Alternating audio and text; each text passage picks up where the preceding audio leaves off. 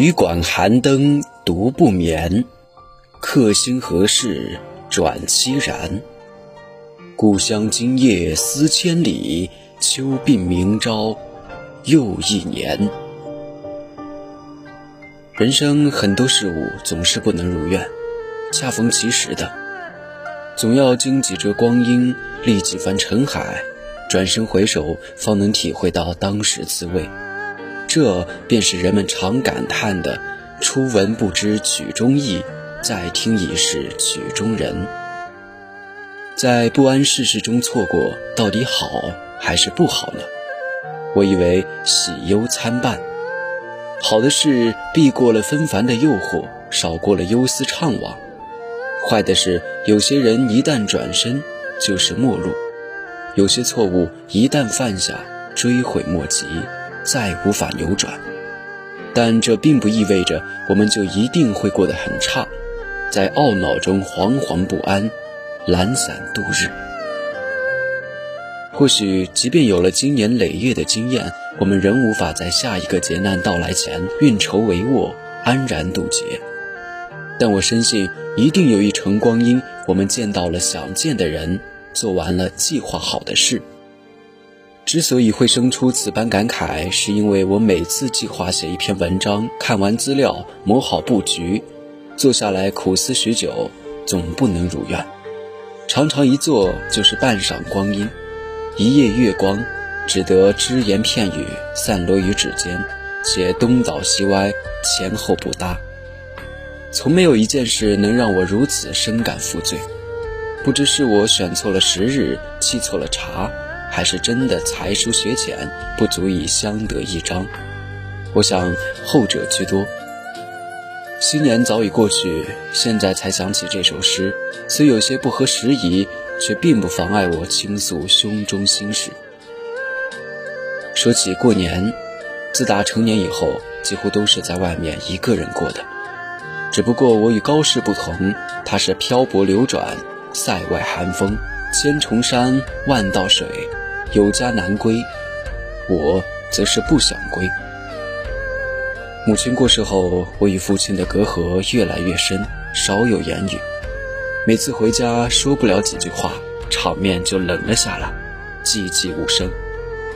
其实每逢过年，当我身在他乡，望着家家户户灯火通明、欢声笑语时，是非常想家的。也想像他们一样，一家人热热闹闹、高高兴兴的欢聚，看窗外的烟火，听屋里的嘈杂声，彻夜欢歌。只是一想到往年回家的场景，就会有一种送之问近乡情更怯，不敢问来人的忧虑。它就像一座高山，阻挡在我面前，任我怎么努力也无法翻越。我性格内向，许多事埋藏于心底，不愿与人诉说。时间久了，就成了一道道鸿沟，越积越深，越累越宽，辽阔的望不到边际。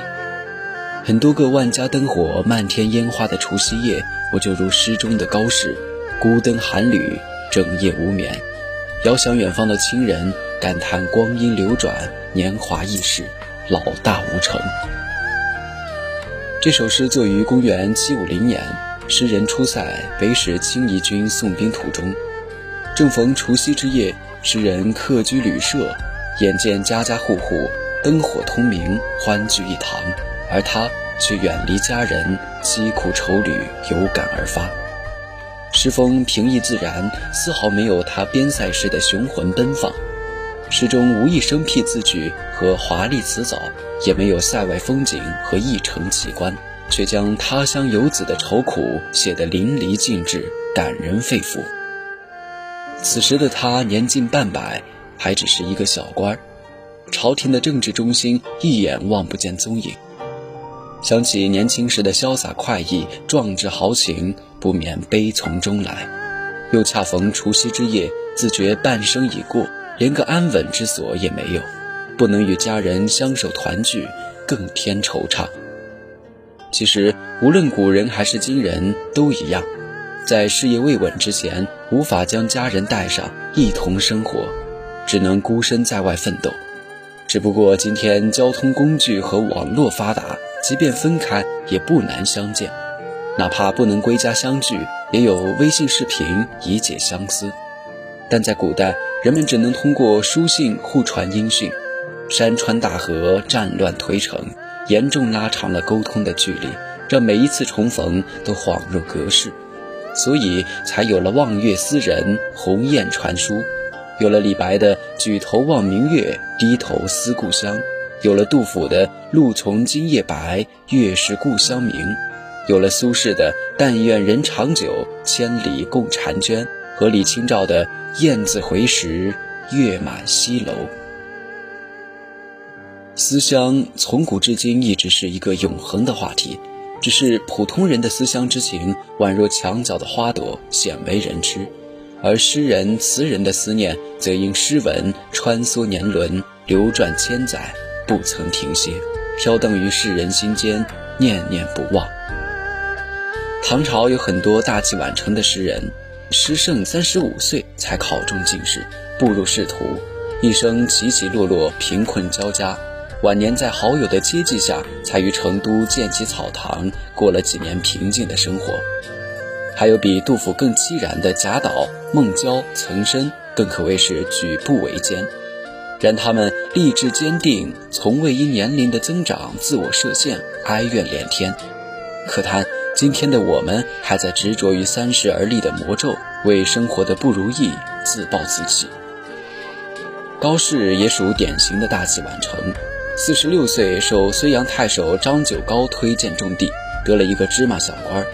所以我们可以想象，此时身在旅社的他，望着外面家家户户欢聚一堂时，除了对家人的思念，对于时光的流逝，更是无比彷徨。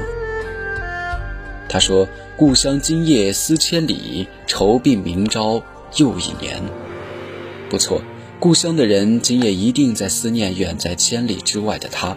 而他也是鬓发斑白，到了明天又将老去一岁，前路却仍旧迷茫未知，叫他如何不感叹年华易老，人世莫测呢？尽管如此，他仍要咬着牙走下去，哪怕明天就是路的尽头，他也不能轻易说放弃。大器晚成的高适与孟郊、岑参不同，他理性而稳重。每一步都精心策划，不容有失。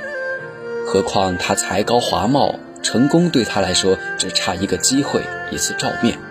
此后，他平步青云，历任太子詹事、横属二州刺史、剑南东川节度使、刑部侍郎、左散骑常侍，更被封为渤海县侯。先平定永王之乱，又解睢阳之围，死后追赠礼部尚书。成为大唐史上唯一一个封侯的诗人，光泽无限，笑傲万世。或许当高适身居侯府，回望当年那个除夕之夜，会发觉一切的颠沛流离和坚持忍耐都是值得的。假如没有前半生的磨砺，他也不会在进入仕途的短短十余年中走上高位，赐爵封侯。他似乎也在提醒我。世间没有跨越不了的高山深海，只要鼓足勇气，一往无前，终有一天，我和父亲之间的鸿沟也将消失，恍若兄弟把酒言欢，秉烛夜谈。那时，在这家家欢聚、普天同庆的日子，我再不必只身一人，旅馆寒灯，心事凄然，而是于屋中桌案，与父亲一同举着酒杯，手执毛笔，用我那俊雅的小楷。